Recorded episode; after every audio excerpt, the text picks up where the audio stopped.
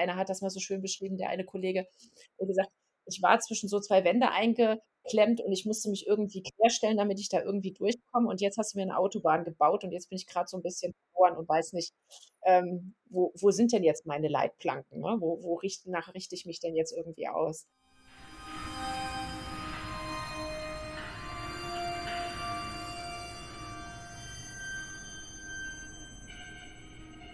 Ein herzliches Willkommen zum Podcast Kollektive Führung Leben. Dein Podcast rund um die Themen dynamische Führung, Zukunftskompetenzen, neue Arbeit und Transformation. Die Welt ist im Wandel und das rasant. Wir stehen als Menschheit und als Organisation vor Herausforderungen, die wir uns im 20. Jahrhundert nicht hätten erträumen können. Deswegen glauben wir, wir brauchen eine neue Führungskultur. Eine, die komplexere Lösungen hervorbringen kann. Unsere Antwort darauf nennen wir bei Leadership Hoch 3 kollektive Führung. Das heißt, dynamische und kompetenzbasierte Führung, die in einer regenerativen Kultur eingebettet ist. Dazu forschen wir seit über zehn Jahren und tragen unser Wissen in die Welt. So wie durch diesen Podcast. Hier sprechen wir mit Menschen, die mit uns auf dem Weg sind. Und das ist heute Sabine Igler. Ein herzliches Willkommen, Sabine. Ja, ich freue mich, dass ich heute dabei sein darf. Ja, und wie immer an meiner Seite Jona. Ein herzliches Willkommen. Hallo ihr beiden, ich freue mich mit euch hier zu sein. Ja, ich freue mich auch total. Wir haben uns ja 2018 war es, glaube ich, beim Leadership Buch 3 Festival kennengelernt. Unsere jährliche Unkonferenz, wenn man so sagen mag, wo wir vier Tage lang kollektive Führung leben und erforschen zusammen. Und da hast du einen Impuls zu deiner Zeit bei der DB Systel mitgegeben, der mich einfach nachhaltig noch beeindruckt hat und immer wieder beschäftigt hat. Und deswegen hatten wir Lust, dich hm, zum Podcast einzuladen und mal so zu hören, was damals äh, du Inspirierendes uns erzählt hast und aber auch zu hören, wo du damit heute gelandet bist. Mhm. Ja, das ist ja jetzt schon eine Weile her. Äh, ich bin bei der Bahn 2017 äh, ausgestiegen, aber vielleicht noch mal ganz kurz äh, ähm, so meine Station, damit ihr eine Vorstellung davon habt, auch äh, was ich alles bisher gemacht habe. Ich habe ähm, nach nach der Schule äh, BWL studiert. Ähm, ehrlicherweise war das ziemlich übel. Das hat mir überhaupt gar keinen Spaß gemacht. Ähm, und ich habe dann nach dem Vordiplom abgebrochen und habe dann in einem Startup gearbeitet. Das war total toll. Ich habe mich dann selbstständig gemacht und dachte wirklich so, ich bin der Held, ich weiß alles, wie das funktioniert. Und äh, es endete ehrlicherweise in einer ziemlichen Katastrophe, zumindest in der finanziellen. Und ähm, dann äh, war ich so ein bisschen auf der Suche, was mache ich denn jetzt? Und habe dann tatsächlich dann doch weiter studiert und auch das äh, Studium beendet, in, äh, aber dann eben eine andere Fachrichtung. Ich habe dann VWL genommen, weil mir das ein bisschen besser gefallen hat. Und habe dann Stationen gemacht über wieder ein Startup nach, nach dem Studium. Es war ein äh, großer Konzern, der in Deutschland Fuß fassen wollte. Der hat das dann aber auch weil die Markteintrittskosten zu groß waren, äh, dann irgendwann wieder aufgegeben, bin dann bei einer Unternehmensberatung gelandet, habe mich immer mit IT beschäftigt und war dann eben zum Schluss ähm, während meiner Festanstellungszeit äh, bei der Bahn, bei der IT-Tochter der Bahn, wie du eben schon gesagt hast, die DB Systel. Und ich habe da auch verschiedene Stationen ähm, durchlebt. Ich war Projektleiter, ich habe dann auch meine Abteilung äh, geführt und war zum Schluss Bereichsleiter und während dieser Zeit, äh, und da hast du ja eben drauf referenziert, ähm, hat die Debüsystel einen riesengroßen Change gestartet. Und wir wussten am Anfang nicht, wo wir da rauslaufen. Äh, und es gab einen, ähm, eine, eine, ja, einen Strang, der nannte sich ähm, Mitarbeiter und Führung. Also überhaupt nicht irgendwie cool oder sexy oder sowas. ähm, der verbarg sich aber tatsächlich das Thema äh, Selbstorganisation, Agilität, Führen auf Augenhöhe. Und ähm, ich war eine der ersten, die das so gepackt hat, dieses Thema, dass ich gesagt habe, ich probiere das jetzt einfach mal aus. Und die Zeit damals während der DB, in der DB Systel war auch so. Also wir konnten das auch ausprobieren. Und ich muss ganz ehrlich sagen, ich bin im Unternehmen immer noch unglaublich dankbar, dass ich diese Chance hatte, weil wir waren Jetzt nicht ein riesengroßer Bereich, aber auch immerhin 80 Mitarbeiter, knapp. Und ich hatte fünf verschiedene Teams, die fünf verschiedene Wege gegangen sind in diese Selbstorganisation. Und es war praktisch wie ein großes Labor. Mhm, ja. Ich habe das dann beobachtet und habe dann geguckt, was da so passiert ist und habe natürlich auch versucht, meinen Weg zu finden. Und das war beeindruckend zu sehen, was es mit Menschen macht, wenn man die Strukturen ändert, wenn man die Zusammenarbeitsmodelle ändert. Wir haben nicht geändert, was sie tun. Äh, wir haben immer noch dieselben Prozesse gehabt. Äh, wir haben ähm, immer noch dieselben Kunden gehabt. Äh, das haben wir nicht geändert, aber die Art und Weise, wie wir das getan haben. Und ich muss ganz ehrlich sagen, ich bin da sehr demütig geworden, was die Einschätzung von Menschen angeht. Mhm. Ich habe mir natürlich am Anfang gedacht, so, ah, wer geht denn da mit? Ne, und dann die Klischees alle abgedeckt. Naja, die Älteren gehen vielleicht nicht so mit, die Jüngeren gehen alle mit. Ähm, und der eine hat vielleicht ein bisschen mehr Probleme, die anderen, von denen ich jetzt irgendwie das Gefühl hatte, die, das, das wäre was für die. Und ganz ehrlich, ich lag bei einigen so daneben, aber wirklich mhm. so daneben. Ähm, und man weiß einfach immer nicht, was die Leute für Erfahrungen haben, was die, auf was sie Lust haben, was sie auch mitgehen. Und wir haben am Anfang ähm, als wir dieses, mit diesem Thema angefangen haben, ein, ein, ein Kickoff gemacht oder eine Art ja, großes Meeting, wo wir diese Ideen als Führungsteam mal vorgestellt haben, was wir da gerne machen wollten. Und haben dann auch alle eingeladen, da mitzumachen, weil wir hatten ja die Antworten nicht. Wir wussten nicht, wie wir da jetzt hinkommen. Mhm. Wir hatten eine Unterstützung. Das war immer wichtig. Ähm, das würde ich auch immer äh, mir holen, weil mh, hm, man natürlich auch in seiner Welt gefangen ist. Ich meine, ich bin in der klassischen Welt groß geworden. Ich bin auch in der klassischen Welt erfolgreich geworden. Ähm, und dann jetzt auf einmal zu sagen, okay, wir machen das Ganze jetzt anders und ich vergesse mal alles, äh, was ich vorher irgendwie gemacht habe, wie ich geführt habe auch. Ähm, das war schon ein riesengroßer Change. Und am Ende des Tages war der größte Change jetzt für mich, war der, den ich mit mir selber gemacht habe. Mhm. Die Art und Weise, wie ich auf Systeme gucke, wie ich auf meine eigene Führung gucke, wie ich mit dem Kontrollverlust umgehe, wie ich mhm. damit umgehe, dass Entscheidungen delegiert werden, äh, wie sich das anfühlt und was dann auch mein Platz ist. Ähm, und das Resultat am Ende des Tages war daraus, dass ich rausgegangen bin aus dem System und habe mhm. mich selbstständig gemacht. Und ähm, was mich treibt und für was ich brenne, ist einfach zu gucken, dass man Zusammenarbeit verbessern kann in Unternehmen. Und zwar egal, ob das jetzt agile Unternehmen sind oder auch äh, klassische Unternehmen. Ähm, und dass man schaut, dass man Strukturen schafft, in denen Leute gut arbeiten können. Hm. Also das, was man so klassisch unter Organisationszusammenhang versteht. Das war jetzt schon super viel Input, ganz viel Information und schon ganz großer Überblick so über deinen Weg und auch schon viele Erkenntnisse, die du auf diesem Weg gesammelt hast. Und ich kann mir vorstellen, dass wir in alle die Punkte, die du genannt hast, eigentlich nochmal wie eine eigene Podcast-Folge tiefer tauchen könnten. Ein Punkt, der für mich besonders herausgestochen ist, ist so dein spezieller Fokus, den ich so rausgehört habe, auf die Art und Weise, wie Menschen sich in den richtigen Systemen, wenn sie geeignete Bedingungen haben, eigentlich entfalten können und auf eine Art über sich selber hinauswachsen können und uns überraschen können, auf eine Art und Weise, die sie und die wir vielleicht selber gar nicht gedacht hätten.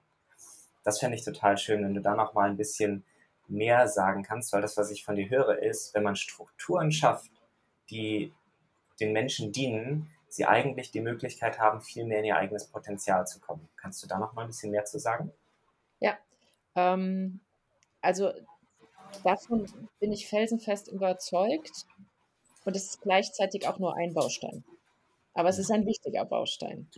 Wenn ich Menschen ähm, in Strukturen reinpresse und ihnen durch Prozesse sage, äh, dass sie den Bleistift von der rechten Seite auf die linke Seite ähm, geben müssen und sie in allem einschränke, ähm, dann darf ich mich am Ende des Tages als Unternehmen nicht wundern, ähm, wenn dort keine Entscheidungen getroffen werden. Also ich, ähm, ich muss ganz ehrlich gestehen, wenn, wenn irgendwie äh, sich Unternehmen auf die Fahne schreibe, wir wollen äh, Unternehmertum in unseren Mitarbeitern haben.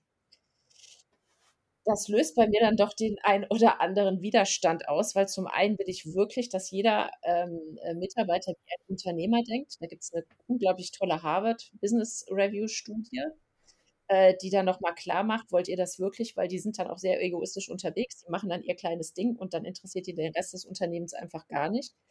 Ähm, das andere ist, wenn ich ähm, Menschen dazu erziehe, keine Entscheidung zu treffen, und äh, dann darf ich mich nicht wundern, dass sie das dann halt auch nicht tun. Und das Spannende ist einfach, was passiert denn, wenn ich Freiräume gebe? Wie nutzen die die denn? Und jeder nutzt die dann auch unterschiedlich. Und die Erfahrung, die ich beispielsweise gemacht habe, war, dass wir sehr, sehr viel Freiraum gegeben haben, als von sehr oder eng in sehr breit. Und manche waren dann auch tatsächlich da verloren. Mhm.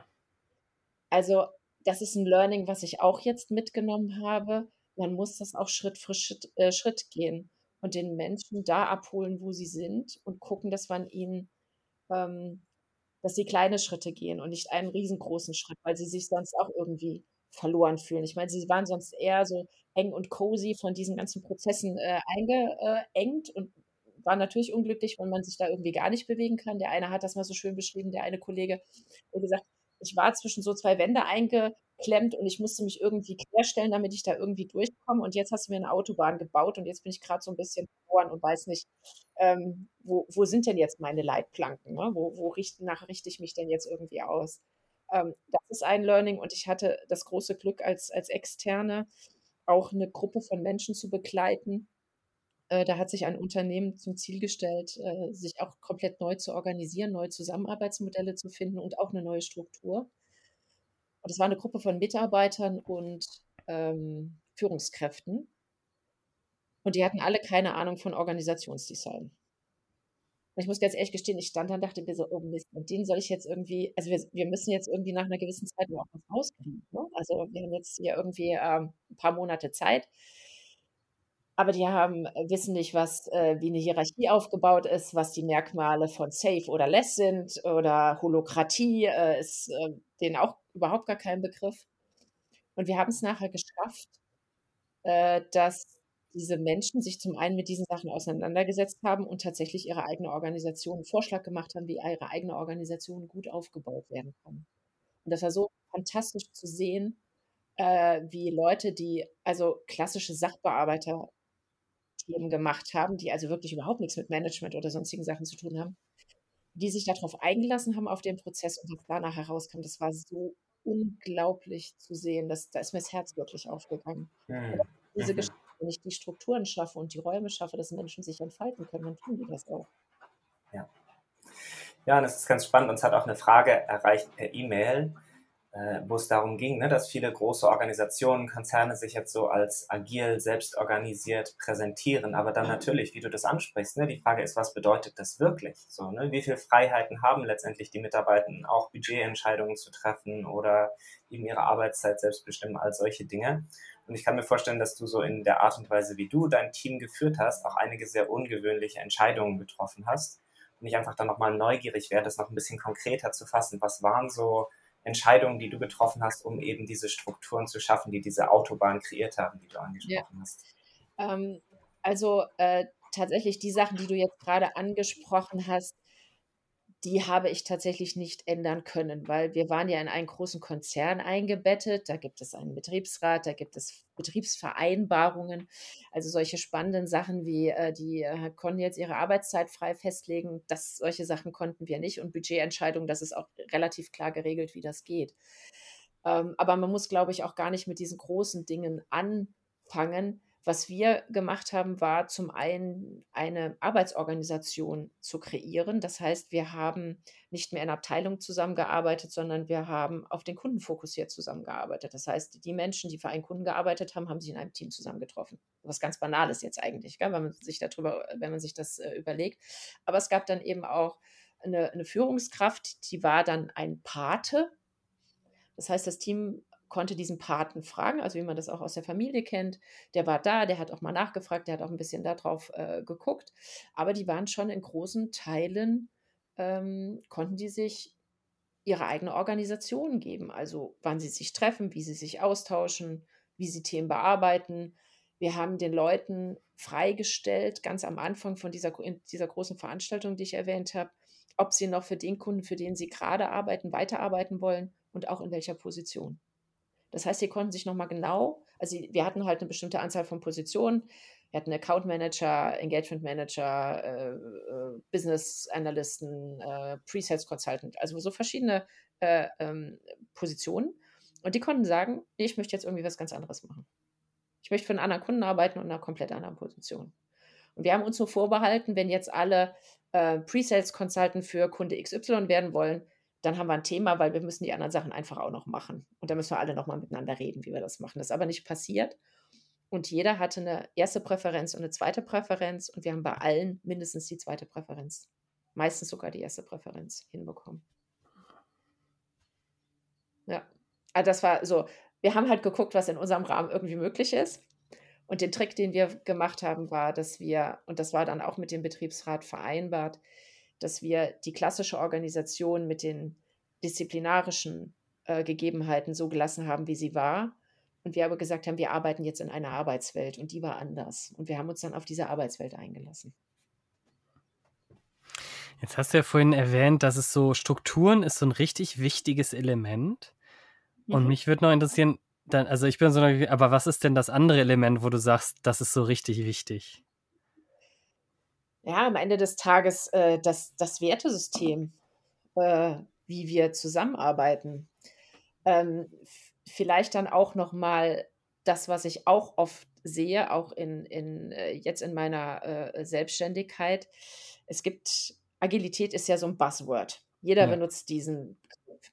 Der ist nicht irgendwie geschützt, der ist auch nicht irgendwie definiert. Das heißt, jeder versteht da was anderes drunter. Und es gibt unglaublich viele Leute, die tragen praktisch so ein agiles Buch vor sich her und sagen dann, ich bin jetzt agil. Und am Ende des Tages spielen sie agiles Theater. Mhm. Also ich mache jetzt so richtig schön die Struktur von Scrum oder die Struktur von Holokratie. Und dann sind wir agil. Das, das würde ich gar nicht gehen, aber sie, sie, sie benutzen halt irgendwelche Buzzwords. Da gibt es irgendwie ähm, äh, vielleicht auch mal Retrospektiven, dann gibt es auch irgendwie einen Sprint, aber am Ende des Tages, äh, das Thema Selbstverantwortung ist nicht da, das Thema Transparenz ist nicht da, das ist ein Riesenthema, ähm, aber auch, äh, dass, dass ich die Leute verantwortlich dafür halte, also dass man sich auch darauf einlässt, dass wenn Backlog definiert ist, dass es da eben keine Änderungen oder ein, ein, ein, ein Sprint-Backlog definiert ist, dass da eben keine Änderungen mehr gibt. Und da kann mhm. sich auch der Vorstand, also da muss man dem Vorstand auch erzählen, wir haben jetzt hier eine neue Art und in zwei Wochen total gerne, aber jetzt gerade nicht.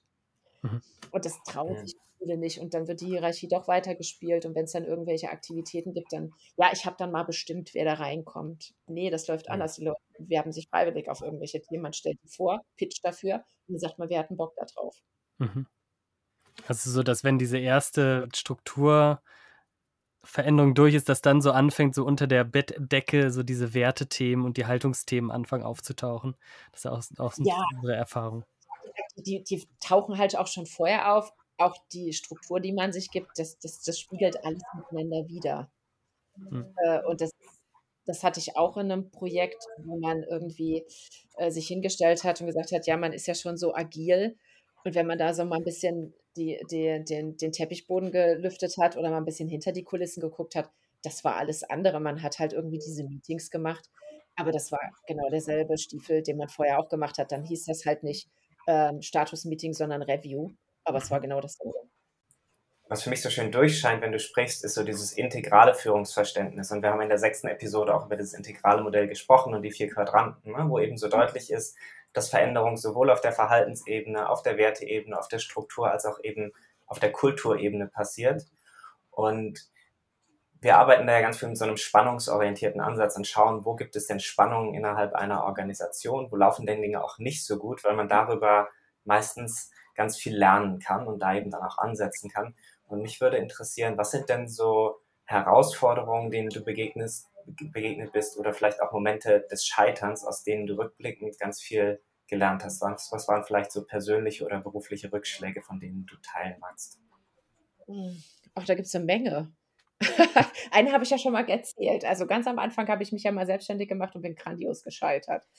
Ähm, und habe es aber dann trotzdem äh, irgendwie eine Zeit lang später wieder probiert und jetzt äh, habe ich dann einiges gelernt daraus. Mich wird vor allem so dieser Fokus auf Selbstorganisation und dieses, diesen ja. Switch da drin, dieses Scheitern, also ja. so interessieren. Ja. was ich sehr erstaunlich fand, vielleicht, äh, um da nochmal auf das Thema DB Systel zurückzukommen, was ich ähm, beobachtet habe und was ich nicht verstanden habe, bis heute eigentlich nicht verstanden habe, äh, oder keine Lösung oder kein Erklärungsmodell dafür habe. Wir haben nie in den Zahlen ähm, irgendwelche Einbrüche gehabt. Also äh, die, die, die Management-Fakten, also wir waren im Vertriebsbereich, äh, wir mussten Umsatz, Deckungsbeitrag, Kundenzufriedenheit bringen. Äh, in den Dingen waren wir immer gut. Was aber passiert ist in den einzelnen Teams, die sind durch ein, die sind echt durch echte Teller der Tränen gegangen, was ihre Zusammenarbeit angeht. Und das war teilweise ganz schwer auszuhalten, also in den Teams und für mich als Beobachter von außen. Ähm, und dann immer zu gucken, wie kann ich die denn gut unterstützen. Also es gab ein Team, ähm, die, da ist ein ziemlicher Fehler passiert. Äh, und dann sind auch so die klassischen Mechanismen gekommen, so äh, Sabine, sieh doch mal zu, dass dieser Mitarbeiter, der den Fehler gemacht hat, aus unserem Team draußen ist. Und dann habe ich gesagt, das finde ich jetzt nicht so eine gute Idee, weil Ne? Vielleicht habt ihr ja noch was anderes, habt ihr noch eine andere Idee, wie wir mit dem umgehen können. Weil die Fehler macht, Fehler macht jeder und auch da muss man eben äh, drauf gucken. Und die hatten da ziemliche Auseinandersetzungen und äh, da sind auch schon mal Türen geschlagen worden. Also da wurde es dann auch mal da sozusagen ein bisschen äh, im übertragenen Sinne laut. Und ein Mitarbeiter ist tatsächlich dann auch äh, gegangen, der hat gesagt, ähm, er findet das gut, aber er, er kann das nicht mehr. Also es ist ihm zu viel. Mhm. Er, er, also er, er hält das nicht mehr aus. Und ähm, der hat dann einen anderen Job äh, im Konzern angenommen und nach einem halben Jahr war er wieder da. Er hat gesagt, okay, es war doch cool. Ähm, besser so zu arbeiten. Aber der konnte das halt eine Zeit lang nicht ertragen. Und das, also da ein bisschen besser hinzugucken. Da muss ich ganz ehrlich gestehen, da war ich damals, also das würde ich heute definitiv anders machen, da noch mehr hinzugucken. Ich habe so ein tolles Buch gelesen, das heißt Change mich am Arsch. Schöner Titel. Auch gekauft, weil ich, das, weil ich den Titel so lustig fand. Ähm, und da erzählt ein Psychologe von Menschen, die ähm, durch Change-Maßnahmen eben in seine Praxis kommen und was mit denen passiert. Und ich muss ganz ehrlich gestehen, da dachte ich auch so, boah, da hättest du aber auch einiges deutlich anders machen können. Also mhm. dieses ganze Thema, wie gehe ich mit den Menschen um? Was mute ich ihnen zu? Ähm, und ich war dann manchmal mehr darauf, den Prozess nach vorne zu bringen und nicht die Menschen genug mhm. mitzuholen. Mhm. Genau, da würde mich direkt so interessieren, so ganz konkret für eine Person, die jetzt in diesem diesen Change zum Beispiel, eine Führungskraft, die gerade so einen Change ähm, begleitet ja. Was wäre denn jetzt sowas, wo du sagst, alles klar, ey, daraus, mein Learning war das und das? Also mach ja. das an der Stelle mit. Wie können die die Leute zum Beispiel dann anders mitnehmen? Ja, also zum einen ist es, glaube ich, als allererstes wichtig zu verstehen, dass es, wenn ich so einen Veränderungsprozess habe, es zwei wichtige Stränge gibt. Der eine Strang ist, den Prozess nach vorne zu bringen, weil wenn ich da immer auf der Stelle stehe, springen mir die Leute irgendwann ab. Ähm, und auf der anderen Seite die Menschen mitzunehmen und mit deren Widerständen gut umzugehen. Und es gibt unterschiedliche Arten von Widerständen und mit denen, da kann man unterschiedliche Maßnahmen aufsetzen. Und zu verstehen, dass das ein Ausbalancieren dieser beiden Stränge ist. Und man immer wieder, nachdem man eine Maßnahme oder eine Intervention gestartet hat, genau gucken muss, was ist denn da jetzt gerade passiert? Weil keine Maßnahme ist immer gut und hat nichts Schlechtes, sondern es ist passend oder es ist äh, oder es ist wirksam oder es ist nicht so wirksam. Mhm. Und alleine das im Kopf zu haben und äh, nicht zu sagen, ich, das Einzige, was mich interessiert, ist, dass der Prozess irgendwie durchgeht, dass die Trainings durchgelaufen sind, dass äh, irgendwie äh, die, die Menschen da ihre Zertifikate bekommen haben und dass dann irgendwie Zahlen dran stehen, sondern dass man eben auch guckt, wie geht von denen da gerade und wer, wer springt mir denn da vielleicht gerade ab? Mhm. Und vielleicht ganz viele. Wie gehe ich denen jetzt gut um? Also ich, ich, wir referenzieren, wir arbeiten ja auch viel, ähm, sind sehr inspiriert von der Traumatherapie äh, mhm. und wie das Nervensystem eigentlich funktioniert. Und da gibt es mhm. dieses Prinzip der Pendulation. Das mhm. heißt, Expansion und ähm, wie heißt das andere? Kontraktion. Also Expansion und Kontraktion ausdehnen und zusammenziehen. Das ist so eine natürliche Wachstumsbewegung. Also wir wir bewegen, wir wachsen dadurch, dass wir expandieren und dann wieder ein bisschen kontrahieren und dann wieder expandieren, kontrahieren. Das, was ich so höre von dir, ist, der Prozess, der hat diese Bewegung und mhm. aber die Menschen nach, keine Ahnung, einer Maßnahme dieses, dieses Kontrahieren erlauben, damit dann wieder Möglichkeit ist für den nächsten Schritt von Wachstum. Das ist ganz toll beschrieben. Ja. Genau so. Und jetzt kann, jetzt kann ich mir vorstellen, dass du mit diesem Führungsstil und diesem Menschenbild auch ein Stück weit einen ungewöhnlichen Weg gegangen bist. Mich würde interessieren, wie haben so die Kollegen, Kolleginnen in deinem Umfeld besonders so andere Führungskräfte darauf reagiert und was sind da deine Erfahrungen? Das ist eine ganz spannende Frage. Ähm, weil als ich damit angefangen habe, ich glaube, ähm, einige Leute oder viele haben das erstmal gar nicht so verstanden, was wir da gemacht haben. Ich meine, wir waren ja auch ein, ein kleiner Bereich. Da war dann irgendwie äh, die blonde Frau, die da irgendwie vielleicht irgendwie Sachen anders gemacht hat. Und ähm, zum einen haben sie das erstmal nicht ernst genommen und ich glaube auch nicht, dass sie gedacht haben, dass das erfolgreich ist. Und dann wurde das aber erfolgreich. Und was dann passiert ist, dann gibt es Abstoßungskräfte ähm, in mhm. einem Unternehmen. Wie hat sich das ausgedrückt? Hm? Wie hat sich das ausgedrückt? Auch da gab es diverse Sachen. Das hat von ähm, ja, dass man irgendwie mal blöde Bemerkungen bekommt oder das kann doch gar nicht sein, das glaube ich euch nicht, dass das so ist. Äh, also da gibt es verschiedene Strategien, die da irgendwie äh, gefahren sind. Das sind auch nicht alle, aber es gibt immer wieder solche Strömungen und ähm, das äh, macht tatsächlich die Arbeit äh, nicht ganz so einfach ähm, dann und es ist dann manchmal nicht so ein Miteinander, sondern es ist dann auch ein Gegeneinander oder es ist dann ein großes Konkurrenzdenken. Ne? Weil wir natürlich da irgendwie unterwegs waren. Wir sind dann auch ähm, äh, eingeladen worden, auch im Konzern mal irgendwie was zu, darüber zu erzählen, was wir da gerade tun. Äh, man bekommt dann auch eine gewisse Visibilität und das äh, schmeckt dann auch nicht jedem. Und dann fangen halt so die klassischen Abstoßungsmechanismen dann an. Und äh, das ist auch etwas, was ähm, ich am Anfang auch irgendwie nicht ganz verstanden habe. Ich gedacht habe, wieso ist doch, guckt euch das doch an, wenn ihr Bock habt, macht das doch auch. Und ähm, wir waren, was, ich habe es ja eben schon mal erzählt, was die Kennzahlen angeht, waren wir, sind wir nie eingebrochen. Im Gegenteil, wir, wir sind nachher äh, unglaublich gestiegen. Also wir haben da Sachen gemacht, wo ich dann nachher auch da gesessen habe und gedacht, echt, seid ihr wirklich sicher, dass ich die Zahlen jetzt irgendwie in die Planungstools eintragen soll? Weil ich glaube die gerade nicht. Und die so, das mach ist schon gut. Sabine, ist alles gut. Mach mal. Vertrau uns. Ist alles gut, alles super. und ich dann so, so zittrig, so, oh Gott, wirklich? Und kam dann nachher alles. Und das ist natürlich, also ich wusste, also ganz ehrlich, ich wusste nicht, wie die das alles gemacht haben. Ähm, wir hatten natürlich dann auch so, so spannende Diskussionen. Ähm, zum einen gab es diese Geschichte, dass sie mich dann komplett so ein bisschen rausgedrückt haben, so nach dem Motto, wieso, wir entscheiden doch jetzt, Sabine, du bist da jetzt irgendwie raus. Und dann meine ich, boah, da müssen wir aber nochmal drüber reden, weil am Ende des Tages im Moment in der klassischen Organisation habe ich da irgendwie oben immer noch die Verantwortung. Und ich habe kein Problem damit, euch entscheiden zu lassen, aber ich hätte gern Informationen mhm. Darüber. Ja, sind wir wieder bei dem Thema Transparenz. Gesagt habe, ich fühle mich halt auch blöd, wenn mich dann irgendwie eine Geschäftsführung fragt und ich bin nicht auskunftsfähig. Das mhm. erzeugt in mir auch eine sehr unangenehme Situation und lass uns doch mal gucken, wie wir es lösen können. Ich finde es ganz schön, dass da so dein kollegiales auf Augenhöhe führen durch dieses Beispiel schon allein wieder deutlich wird, ne?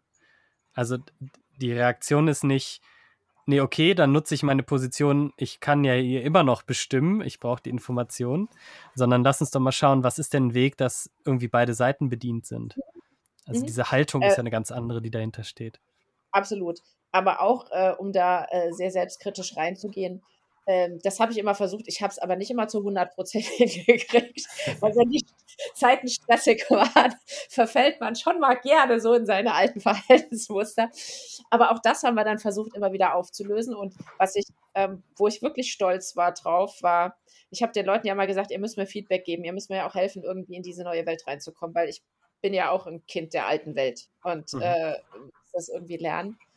Und das haben sich am Anfang nicht ganz so getraut. Und nachher haben die dann, sind die da wirklich zu mir gekommen. Wir hatten so eine riesengroße Etage, wo wir alle drauf gesessen haben. In der Mitte war so eine Küche und mit einem ganz tollen großen Tisch. Und dann wurde ich dann schon häufiger mal dahin zitiert und gesagt, Sabine, also ich, ich muss dir jetzt mal Feedback geben. Also das, was du da gemacht hast, das fand ich jetzt nicht so in Ordnung. Du hast mhm. doch gesagt das. Und ich so, oh ja, hm, okay. Ja, hast du recht. Oder ich habe es dann erklärt oder was auch immer dann Ziel war. Und ich habe mich jedes Mal so gefreut und ich habe das den Leuten auch gesagt, dass ich mich so, also ich habe mich sehr bedankt immer dafür, dass sie, dass sie das machen, dass sie sich trauen, mir das Feedback zu geben, weil das mhm. ist in der klassischen Hierarchie nicht so selbstverständlich, dass ein Mitarbeiter, einem Bereichsleiter, wo ja irgendwie noch zwei Hierarchieebenen dazwischen sind, mal sagt, also ganz ehrlich, das fand ich jetzt nicht gut, was du da gerade gemacht hast. Was war so ein Kniff, dass du das erreicht hast, dass sie sich das trauen? Ich habe da noch was im Hintergrund. Ich frage mal gucken, ob du das jetzt sagst.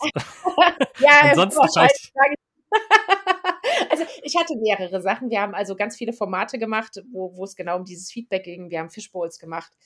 Äh, und äh, wir haben aber auch versucht, diese Hierarchie eben abzubauen. Ich glaube, das, worauf du ansprichst, das ist das, was immer so lustig ist, ist diese Schwimmnudelgeschichte. Ja, genau. Genau. Also äh, das ist ein großartiges Tool. Äh, es ist, äh, macht unglaublich viel Spaß, weil was man macht, ist so eine große, lange Schwimmnudel zerteilen und hat zwei praktisch Schwerter da draus. Und wenn man sich damit gegenseitig irgendwie ähm, so ja ein bisschen verhaut, dann tut das überhaupt nicht weh und es macht einen Riesenspaß. Und ich habe das halt mal mitbekommen, weil ich auch selber noch so, so ein Coaching gemacht habe und da haben wir das auch mal gemacht. Und da bin ich halt zu den Mitarbeitern hin, habe gesagt, hier, wenn wir jetzt irgendwie Stress miteinander haben, hier, mach mal mit mir. Und die haben mich natürlich angeguckt wie so ein Auto. Boah, hat die schon wieder so eine durchgeknallte Idee. Boah, kann die nicht mal so wieder normal sein? Oder muss halt mit mir machen. Und ähm, das, das war total lustig, äh, weil am Anfang haben sie so ganz vorsichtig und dann habe ich halt mal wirklich zugeschlagen. Ne? Und dann in dem Gesicht gesehen, boah, was traut die sich denn? Das mache ich jetzt aber auch. Und dann äh, schafft man da Augenhöhe. Und mein großes Highlight war, äh, wir hatten eine große Veranstaltung in dem, in dem Gebäude und da waren oben wirklich so von HR, vom Konzern, der oberste Betriebsrat, also wirklich oberstes Management. Und dann habe ich denen gesagt, wir machen jetzt Klassenkloppe. Und dann habe ich denen jeden so eine, so eine Schwimmnudel in die Hand gedrückt. Dann haben die sich wirklich gegenseitig da wirklich so großartige Bilder auch ihre Kämpfe ausgefochten. Da war einer, ein jemand von HR und jemand von dem Betriebsrat und die haben wirklich gefochten miteinander. Und da dachte ich so, ah, die haben bestimmt irgendwie Stress. Der da wahrscheinlich danach so ein bisschen abgebaut oder kanalisiert war, ja, wo man dann wieder sachlicher miteinander sprechen konnte. Absolut, absolut, absolut, absolut. Ja, es war ist großartig. Also es hilft tatsächlich. Das ist innerhalb von 30 Sekunden, einer Minute ist das Thema durch und dann hat man sozusagen den Stresslevel auf so ein, äh, mit, auf so ein Level runtergefahren, dass man wieder miteinander reden kann. Mhm. Es macht und Spaß. Lustig. Was hat dann dazu geführt? Also du hast ja, also ich kann mir schon vorstellen, dass das irritiert und dass dann Widerstände kommen, wenn dann plötzlich Leute anfangen, sich mit Schwimmnudeln zu verkloppen und so. Und ähm, was hat dann dazu geführt, dass du gesagt hast, äh, ich gehe oder ich weiß auch, ich weiß gar nicht, was der Prozess dahin war, weil das hört sich ja so an, als ob der Widerstand so groß war, dass etwas anderes attraktiver war als der Widerstand. Ähm, das hast du sehr gut so ausgedrückt, das war auch so. Ähm, ich muss äh, da aber auch selbstkritisch sagen, ich war natürlich dann zu der Zeit noch so ein kleines bisschen auch missionarisch unterwegs so nach dem Motto, das ist echt cool und mach das doch auch und das ist äh, klasse. Und ähm, ich wollte, glaube ich, zu viel zu schnell. Mhm. Und das ist etwas, was ich jetzt tatsächlich auch in der Selbstständigkeit in meinen Projekten gelernt habe, äh, Menschen in ihrem Tempo vorwärts gehen zu lassen. Mhm. Und es gab halt einige, die waren nicht so schnell wie ich. Und die waren aber auch in entscheidenden Positionen. Und die wollten das auch nicht, aus welchen Gründen auch immer. Und dann hat das halt einfach irgendwann nicht mehr funktioniert. Mhm. Aber da habe ich meinen, auch meinen Anteil dran. Also das ist, mhm. äh, ähm, das war sozusagen Widerstand von beiden Seiten. Mhm. Glaub, dann ist es einfach gut, dann auch zu sagen, das passt jetzt irgendwie nicht mehr, bevor man ähm, sich völlig zerstritten hat und da irgendwie, also bevor das irgendwie auch krank macht. Und ähm, für mich, wenn ich mir das jetzt angucke und auch meinen Weg und was, was ich jetzt mache, äh, das war die beste Entscheidung, die ich treffen konnte. Und ich habe jetzt die große Freiheit und den unglaublichen Luxus, mich mit Themen zu beschäftigen, auf die ich wirklich Bock habe. Mhm. bin ich noch in so ein Konstrukt, in so eine Struktur eingebunden, wo ich dann Sachen, muss, Sachen machen muss, auf die ich nicht so viel Lust habe. Ich finde das faszinierend, wenn ich dir so zuhöre, dann ähm, kommt mir der Eindruck, so im Nachhinein gibt es ja immer so eine Klarheit von, wie man sich da so durchnavigiert. Und ich habe, mhm. du, du stehst ja vor sehr viel Unwissen in solchen Situationen, ne? Okay, wir starten das jetzt, keine Ahnung, 80 Leute, wir wissen mhm. nicht wohin, wir machen mal. Du machst ein mhm. Startup, du haust es einfach raus und weißt nicht wohin und ihr landet irgendwo oder du landest irgendwo. Mich würde interessieren, wie, also ist jetzt, wie ist deine innere Navigation? Also wie, wie machst du das? Wie führst du dich da? Das ist eine gute Frage. Ähm, ich, ähm, tatsächlich ist ein Treiber, dass ich Respekt und Angst vor der Sache habe. Also ich finde es für mich, ja, das, das hört sich jetzt vielleicht ein bisschen komisch an, aber das hat ein bisschen was mit dem Klettern zu tun, was ich gerade mache. Also dadurch habe ich das für mich mal ein bisschen klargezogen. Ich begebe mich tatsächlich äh, so, so kontrolliert irgendwie auch in Situationen rein, wo ich denke so, ob das alles gut geht. Mhm. Also ähm, eine Freudenangst. Ja, genau, so, so, so ein bisschen, aber auch manchmal wirklich ähm, wirklich richtig Angst. Also wenn ich das jetzt übertrage aufs Klettern, da kann man übrigens auch toll führen lernen und Vertrauen lernen und so ein Kram. Ähm, ich hatte ja auch Situationen, da, da stand ich irgendwie in der Wand und da ging das keinen Zentimeter mehr vorwärts und rückwärts. Und ich stand mhm. da 20 Minuten geheult wie ein Schloss und weil ich war so unter Strom und ich habe mich nicht mehr getraut. Ich hatte eine Angst ohne Ende. Ich bin unten angekommen äh, und habe gesagt, ich mache das nie wieder, so ein Mist. Ich will nie wieder klettern gehen, das ist nichts für Menschen. Das ist völliger Quatsch, da irgendwie so eine Wand hochzulaufen. Ähm, und, und am nächsten Tag bin ich dann doch wieder geklettert und war besser als vorher. Ähm, also diese, diese, diese Sachen, sich damit auseinanderzusetzen und mittlerweile dann auch zu gucken, was passiert denn da gerade in mir und was, was löst das denn aus und was, ähm, ja, warum ist das jetzt da und warum habe ich da irgendwie ein Thema mit? Gleiches gilt beispielsweise mit, mit irgendwelchen Themen. Ich habe mal einen Vortrag gehört, da hat jemand gesagt, Vertrauen ist ein Skill, den ich lernen kann. Und er sagt diesen Satz und ich so, nee, was ein Quatsch. Hm. Was ein Blödsinn, glaube ich nicht. Und dann habe ich ihm zugehört, dann habe ich mich damit beschäftigt und die Sachen, die der gemacht hat, waren super, die habe ich alle ausprobiert. Funktioniert hervorragend. Geht. Beispiel? Und, äh, mit diesem Vertrauen. Hm. Ja, ähm, also sich äh, Gedanken, also das, das, der hat tatsächlich ähm, äh, gesagt, Vertrauen gibt es auf mehreren Ebenen. Es, und die untersten Ebenen sind tatsächlich Selbstvertrauen mhm. und Beziehungsvertrauen. Und dieses Selbstvertrauen ähm, vertraue ich mir, vertraue ich mir selbst. Also halte ich immer das ein, was ich mir selber verspreche. Mhm. Und wie gehe ich denn damit um? Und was mache ich dann, wenn ich das nicht tue? Übertrage ich das dann auf andere? Ja, das mache ich, weil das ist ein psychologisches Phänomen, ja? wenn ich selber immer weiß, ja, ich habe mir vorgenommen, irgendwie Sport zu treiben, ich mache es dann doch nie. Mhm. Ne? Glaube ich, dass andere Menschen genauso sind wie ich. Und da kann man aber mit Tricks und Tipps irgendwie arbeiten, wie das geht. Und auch das Vertrauen aus vier Elementen besteht, wie ähm, also dass man keine Hidden Agendas hat, also dass man integer ist, äh, dass man ähm, die Fähigkeiten hat, dass man ähm, auch die Ergebnisse erzielt. Also der hat ja so ein paar Sachen zusammengeschrieben und das finde ich total faszinierend. Und das, also ich habe, wie gesagt, ich habe das alles ausprobiert auch mit den Teams damals noch in der, in der Bahn, das hat alles super funktioniert. Hast du da also, den Nummer 1 Hack für Selbstvertrauen, den du für dich selbst anwendest? Ja, tatsächlich, diese, diese Geschichte, also ich, ich weiß nicht, ob ihr das kennt, ähm, ich habe das immer so, ähm, ich sollte mal ein bisschen mehr Yoga machen, ja, weil mir das total gut tut. Weil das in der Zeit. Und dann war immer so meine Geschichte, okay, du stehst jetzt jeden Morgen irgendwie eine Stunde früher auf und machst Yoga. Das hat natürlich nie funktioniert. Ne? Mhm. Ich bin ins Bett, dann hat der Wecker morgens geklingelt. Oh nee, schlafen ist auch wichtig. Also bin ich liegen geblieben. Äh, und was ich jetzt mache ist, ich gucke abends, wenn ich ins Bett gehe, ähm, dann weiß ich ja, wie viel Uhr das ist oder wie es mir geht oder ob ich einen stressigen Tag hatte, kann ich das am nächsten Morgen machen. Und wenn ich das, wenn ich mir sage abends, ja, ich mache das morgen früh, weil das, das stimmt halt das Setup, dann tue ich es auch. Und schon mhm. mhm. ähm, sozusagen mache ich etwas, um mein Selbstvertrauen mhm. aufzubauen. Mhm weil ich mir etwas versprochen habe und es auch gehalten habe. Also nur noch Sachen versprechen, sich selber und anderen, die man auch einhalten kann. Ja, das finde ich ganz schön. Du steckst so einen Bogen zu einem Programm, das wir selber äh, hosten, also Jona und ich auch, mhm. die Journey, wo wir ein ganz großes Element davon sind, nämlich Routinen. Und wie kann ich mir dadurch so eine Struktur, aber auch ein Selbstvertrauen erarbeiten. Ja. ja. ja, das finde ich auch toll, Routinen und Rituale. Ich finde das alles ganz großartig und das ist so was Schönes, was, was Menschen irgendwie auch Halt gibt. Mhm. Finde ich total super. Und ich finde vor allem den Bogen so schön, den du schlägst, wenn du sagst, so, wenn ich mir vertraue, erst dann kann ich eigentlich auch anderen vertrauen oder umgekehrt. Ne? Wenn ich mir nicht vertraue, dann projiziere ich genau dieses Menschenbild eigentlich auf andere. Das macht für mich nochmal so deutlich, warum es so wichtig ist, dieses Thema Selbstführung auch so zentral zu sehen, wenn wir gute Führungskräfte sein wollen. Absolut.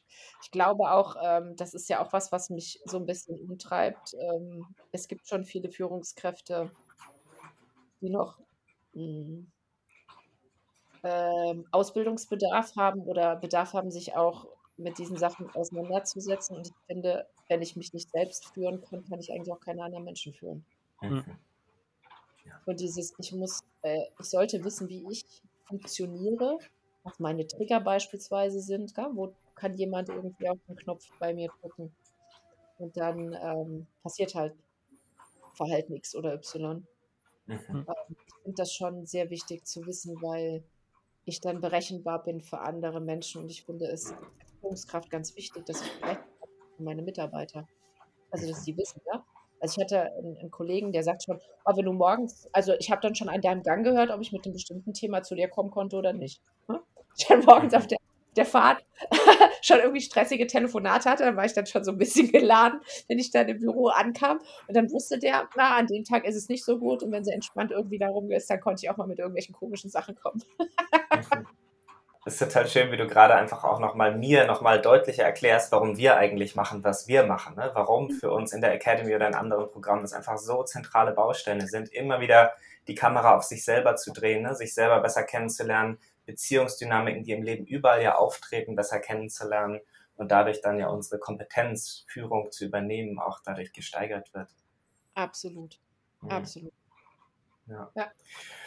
Und es geht ja nicht nur darum, uns in unseren Triggern besser kennenzulernen, so und unsere Schatten zu erforschen, sondern auch auf der anderen Seite, ne, die Lichtseiten, unsere Begeisterung. Und da habe ich das Gefühl, bist du mit dir auf eine schöne Art verbunden, die dich dahin geführt hat, durch deine innere Führung dann jetzt in ein Wirkungsfeld zu gehen, wo du diese Begeisterung leben kannst. Oder zumindest habe ich dich eben total aufleuchten sehen, als du davon gesprochen hast, was du jetzt für Freiräume hast und was du jetzt für Arbeit machen kannst. Da wäre ich total neugierig, noch mal mehr zu hören. Was hat sich in deinem Wirkungsfeld verändert? Was machst du jetzt gerade und wie kannst du da einen Beitrag auch zu dem größeren Ganzen leisten? Ja, also was mich tatsächlich im Moment ähm, massiv umtreibt, ist ähm, das Thema Veränderung ähm, ich habe auch gerade das große Glück, eine äh, tolle Ausbildung dazu zu machen, äh, mit, mit einer grandiosen Gruppe, die ähm, sozusagen immer dafür Sorge trägt, dass es der Gruppe und den Einzelnen gut geht, dass es immer mehr wird. Also dieses Thema, was du eben gesagt hast, dass man auseinandergeht, also dass es wächst und dann geht es wieder ein bisschen zusammen und dann wächst es wieder. Das habe ich dort auch das Gefühl. Ähm, und eben meine Erfahrungen dass ähm, viele Menschen nicht so gut wissen, wie tatsächlich die Wirkmechanismen in Veränderungsprozessen sind. Und da geht es tatsächlich um Basics, also das, was ich eben schon mal gesagt habe, ich muss halt, kann nicht nur den Prozess nach vorne schieben, ich muss mich eben auch um die Menschen kümmern und muss verstehen, wie Widerstand funktioniert und wie ich auch mit den unterschiedlichen Arten des Widerstandes irgendwie gut umgehen kann. Ähm, weil in diesen Veränderungsprozessen wird halt auch wirklich kann auch wirklich viel kaputt gemacht werden und die Leute können auch irgendwie in so einen Burnout reingetrieben werden. Und ich finde immer, kein Mensch unterschreibt bei seinem Arbeitsvertrag, dass er krank gemacht wird. Und ähm, hm. auf der anderen Seite, wenn du dir diese Ausbildungen anguckst, also ich, meine, ich kann jetzt nur von mir reden.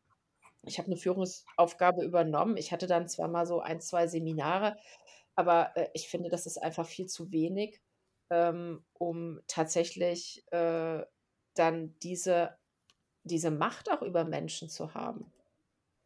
Ja, ich ich meine, ich äh, ähm, kann die irgendwie, ich kann den Sachen anordnen. Wenn sie das irgendwie nicht machen, könnte ich die auch abmahnen. Ich kann äh, da auch irgendwie den Mann schlechtes Zeugnis schreiben und sowas. Das sind ja alles Dinge, die, die mit Menschen was machen. Oder ich treibe die in irgendwelche Veränderungsprozesse oder äh, äh, ja, verstehe nicht, wie die irgendwie ticken und, und führe sie dann komplett falsch und dann sind sie auch irgendwie sehr, sehr unglücklich. Ähm, und dieses Thema Veränderungsprozesse und wie man das gut trainieren kann, und wie man das ausprobieren kann, das ist das, was mich gerade im Moment tatsächlich äh, äh maßlos umtreibt. Und ähm, äh, ich äh, konzipiere auch gerade mit einer Freundin zusammen ein, ein, ein, ein ja, so, so, so eine Art Bootcamp äh, oder Trainingslager, äh, um mal so die Grundzüge zu verstehen. Und das dann mit einem Spiel, wo man gefahrlos irgendwie Sachen auch mal ausprobieren kann ähm, und mit Avataren arbeitet und diese Avatare, je nachdem, was man dann für Maßnahmen auswählt, die bewegen sich halt in einer bestimmten Art und Weise. Dann kann man immer wieder gut reflektieren darüber, was passiert denn gerade mit mir, warum habe ich denn die Entscheidung getroffen, warum verhalten die sich denn jetzt so, warum passiert vielleicht auch gar nichts, was mache ich mit Menschen, die in totalen Widerstand sind, die sich gar nicht bewegen wollen, wie, wie gehe ich denn damit um und, und einfach, dass man im Vorfeld, bevor man solche großen Change-Vorhaben hat, sich einfach mit solchen Sachen auseinandersetzt. Also höre ich so ein bisschen, dass du, du hast ja auch dein Learning geteilt, ähm, dass du so diese Menschen auch mehr in Fokus nimmst, dass das jetzt so ein zentralerer Aspekt von deiner Arbeit geworden ist.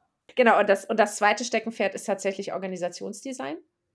Wie baue ich Strukturen, ähm, die passen? Hm. Und zwar auf das Business passen und auf die Menschen passen. Mhm. Weil ich meine, wenn das Business nicht läuft und das Unternehmen verdient kein Geld mehr und kann die Leute nicht bezahlen, hat man auch nichts gewonnen. Ähm, spannende Fragen ist dann, müssen die so viel verdienen, wie sie heute verdienen, oder kann man sich da nicht auch mal komplett neue Konzepte überlegen? Aber das ist dann, glaube ich, nochmal ein ganz anderer Talk. Ja, da machen wir dann auch nochmal einen Podcast zu New Pay. Ja, ja, genau. genau. Ähm, also das ist, das ist dann nochmal eine andere Geschichte. Aber zu schauen, dass das eben in so weit wie möglich im Einklang ist, dass es, dass äh, Entscheidungswege klar sind, dass Steuerung klar ist, dass Kommunikation klar ist. Mhm. Äh, und da spielt Agilität natürlich eine große Rolle, aber es ist nicht das Einzige. Und man ja. kann auch in anderen Organisationsformen gute Dinge machen. Man muss sie halt irgendwie, man muss Klarheit und Transparenz schaffen. Ja.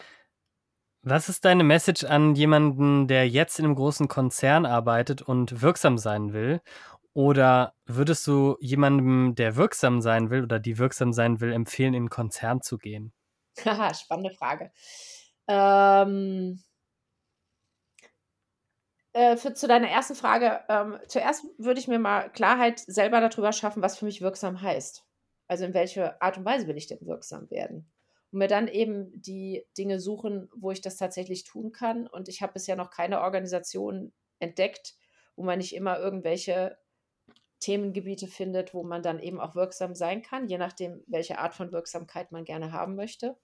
Und man kann meistens deutlich mehr machen, als man sich das selber vielleicht so zutraut.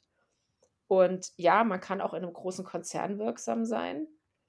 Ähm, ist vielleicht nicht an jeder Stelle mhm. oder vielleicht nicht in der Art und Weise, wie man das gerne hätte.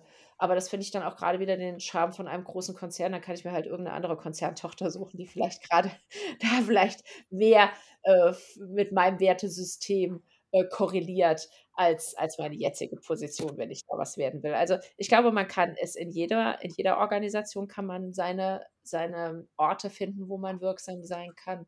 Und manchmal sind es ähm, tatsächlich auch die kleinen Schritte. Ich habe mir für mich irgendwann mal so gesagt, wenn ich auch so Workshops oder sowas halte, wenn ich einen habe, einen einzigen, der da drin ist, dem ich irgendwie, dem ich, für den ich nur für eine Sekunde mal das Denken in eine andere Richtung leiten kann, dann habe ich eigentlich schon was Gutes getan. Mhm. Weil diese eine Sekunde ist vielleicht dann irgendwie so ein bisschen der Auslöser, dass man sagt, oh, da beschäftige ich mich jetzt aber nochmal mit. Äh, und der eine kann so viel bewegen und kann dann eben ja ein Movement daraus machen. Ähm, und das reicht dann manchmal auch tatsächlich das. Also es muss nicht immer diese, diese Riesensachen sein. Ich mhm. glaube, manchmal, viele kleine Schritte machen halt auch einen großen. Manchmal braucht es nur eine kleine 2-Grad-Korrektur, um den gesamten Kurs zu verändern. Ne? Genau. Genau. Wir kommen so langsam auf die Zielgerade und bevor wir gleich nochmal dir die Möglichkeit geben, noch zu teilen, ob es noch irgendwas gibt, was du gerne noch sagen möchtest, was wir bisher noch nicht gefragt haben, würde mich als letzte Frage noch interessieren, wenn du mit all dem Wissen, mit all den Erfahrungen, die du so gesammelt hast auf deinem Weg, deinem zehn Jahre jüngeren Selbst nochmal begegnen würdest, was würdest du dir mit auf den Weg geben? Hm, entspannter zu sein.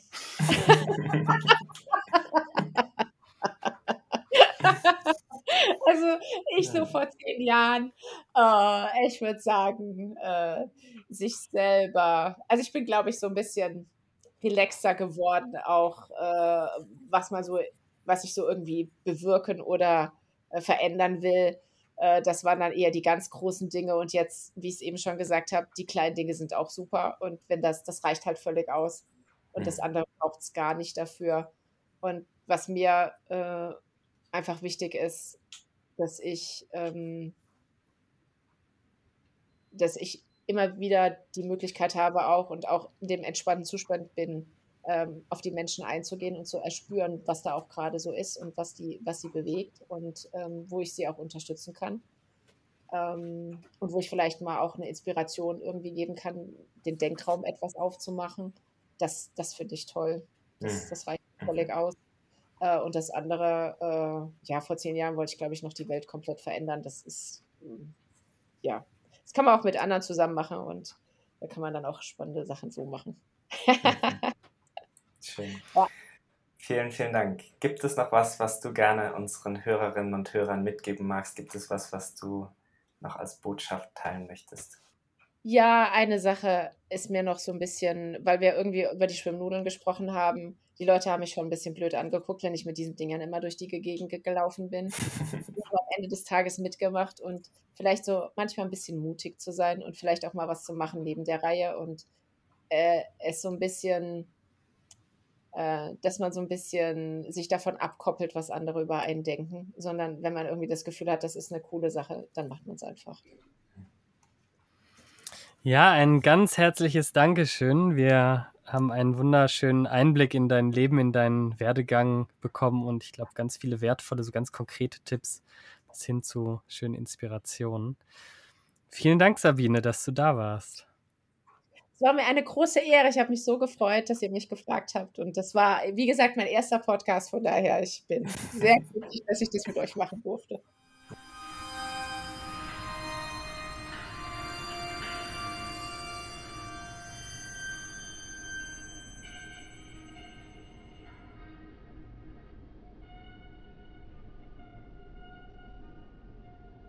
Das war Kollektive Führung Leben, dein Podcast rund um die Themen dynamische Führung, Zukunftskompetenzen, neue Arbeit und Transformation.